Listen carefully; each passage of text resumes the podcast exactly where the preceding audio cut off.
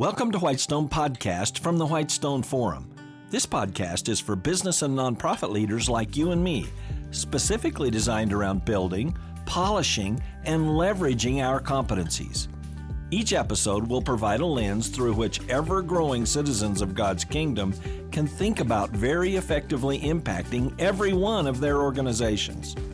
For Whitestone Podcast, I'm Kevin Miller. Hey, what's the profile of your people sources for laying the groundwork for taking action effectively? Those go to people for research and wisdom as you architect, test, forge, and comprehensively enhance your own skill set. Well, there can be a whole lot of approaches for that. But as a stewardship junkie, always focused on trying to make the comprehensive landscape work well in the complex era we live in, I have a couple of strong biases about how to go about approaching and even structuring that. To begin, I like connecting with people, and a main reason why is because that gives me the opportunity to learn a little bit of something from virtually every person I meet and engage with. That's key and it's an important attitude and worldview. Count on it. Each and every person, no matter how low their station in life is perceived to be, has an experience or an insight or two that can add to your arsenal of knowledge of how the world works, and often how the world should work. But I'm going to be blunt here. Sad to say, many middle managers and executives are typically embedded in a high rise location far removed from the gritty ground floor action. And some of these folks often don't know what's really going on where the action takes place in their organization. You know, the action with ordinary customers and service delivery. Accordingly, these types of leaders can be pretty unreliable when you're trying to identify what's actually going right and what's needing to be fixed in your organization. So, as we've talked about previously, our opportunity is to stop, look, listen to the people on the ground floor of the store or factory or office. These workers can verbalize or demonstrate exactly what is working and what is not working. Oftentimes, they have implemented effective workarounds to solve issues that management doesn't even know exists. So, listen to what these people say. More importantly, watch what they do. Here's the principle ground level workers are often far savvier than their self congratulatory managers give them credit for. So be a populist. You can glean at least one valuable insight from virtually every person you connect with no matter the perceived value of work their role does for the enterprise. Hey, I shop at a specific store a couple of times every week, and two people always stand out as exemplary. A guy named Nacho is one of the best greeters ever, engaging, cheerful, impactful. And that's important when the greeter is often the only person many people ever see in a self scan retail experience. The other is Emily, the best checkout person of modern times, very aware, engaging, and an expert in the lost art of sacking groceries such that the bread is never squished and the bags aren't overstuffed and fall apart when you're loading them in the car. Emily is naturally graceful and quiet about it but she knows she's way ahead of the game. I know that because I've brought my awareness of her skilled checkouts to her attention. Nacho and Emily exhibit the attributes of greatness, delivered every day on the button over and over again. So be a populist.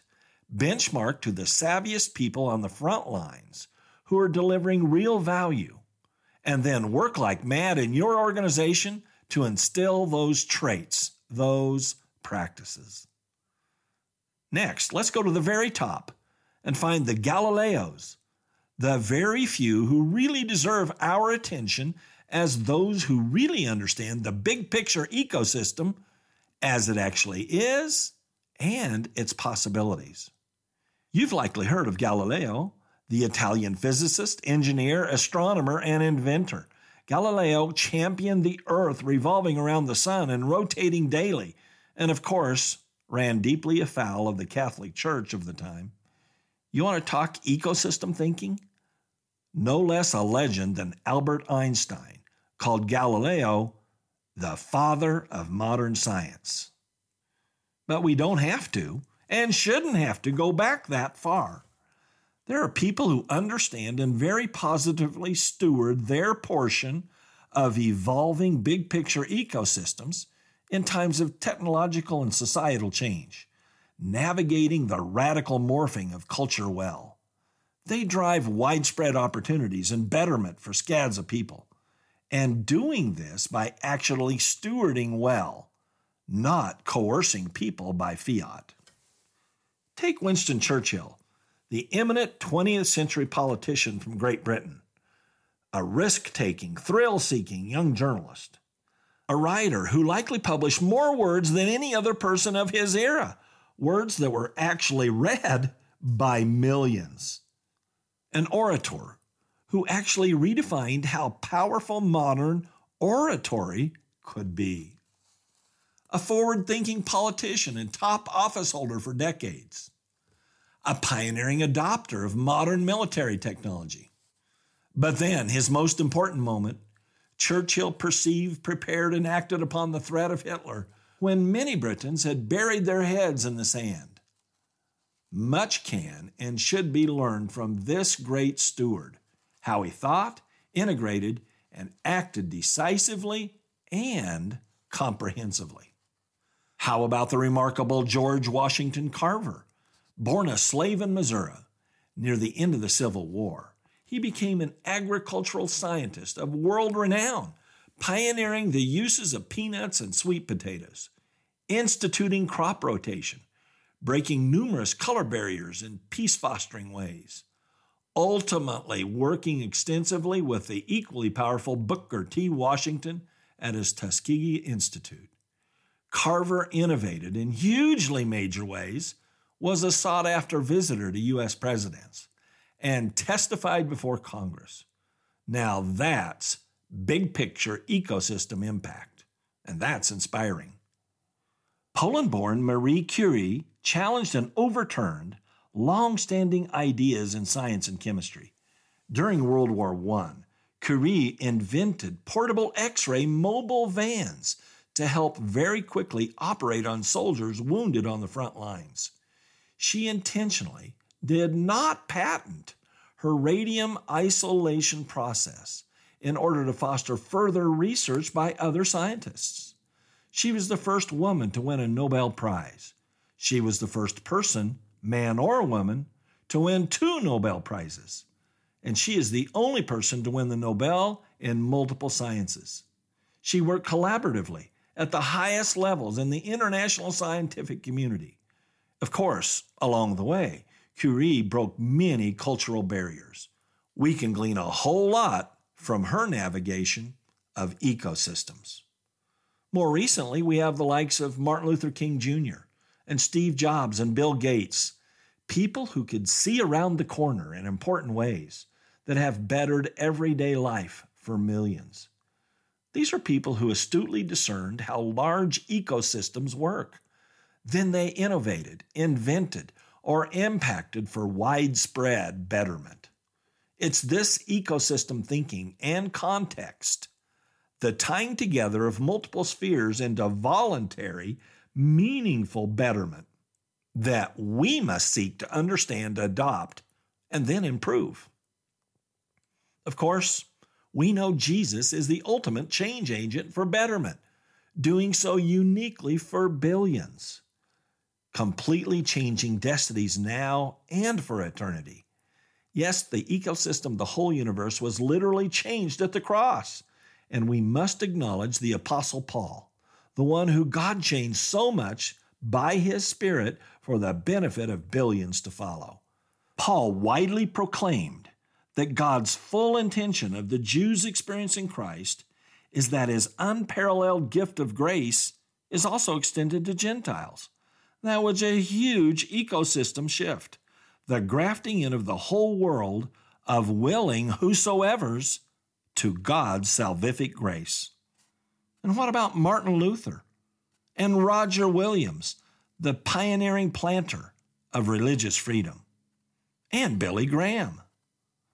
It's those types of ecosystem savviness embodied by these action takers that we must study and cultivate to address our own circumstances for the wide betterment of others. We must seek opportunities of dramatic betterment that are ripe right now.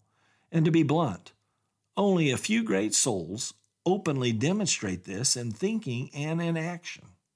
So, us, just like connecting with the Nachos and the Emilys, we must seek after those few Galileos, past and present, who help forge our understanding of ecosystem betterment and our vital part to play in our time.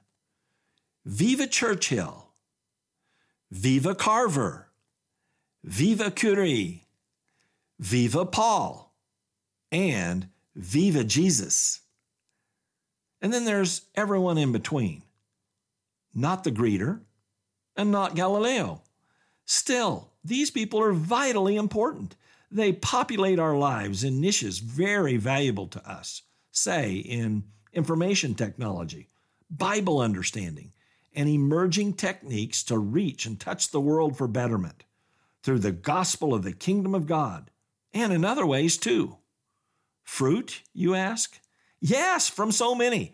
Indeed, we must cultivate the spirit taught discernment to glean from the whole gamut of contributors, from Jesus and Paul to Gates and Jobs to Nacho and Emily, to those key in betweeners who make very significant contributions that are all too easy to overlook. Maybe today is a good day for us to thank a couple of them. So, from Galileo to the greeter, to key folks in between, our research, wisdom, and action plan is to glean and harvest, trusting the Holy Spirit to deeply inform our understanding of the great ecosystems we're appointed to. We can and should precipitate the betterment that God has designed for our lives. Now go. Thank you for listening to Whitestone Podcast. Visit our website, whitestone.org, for more real world equipping.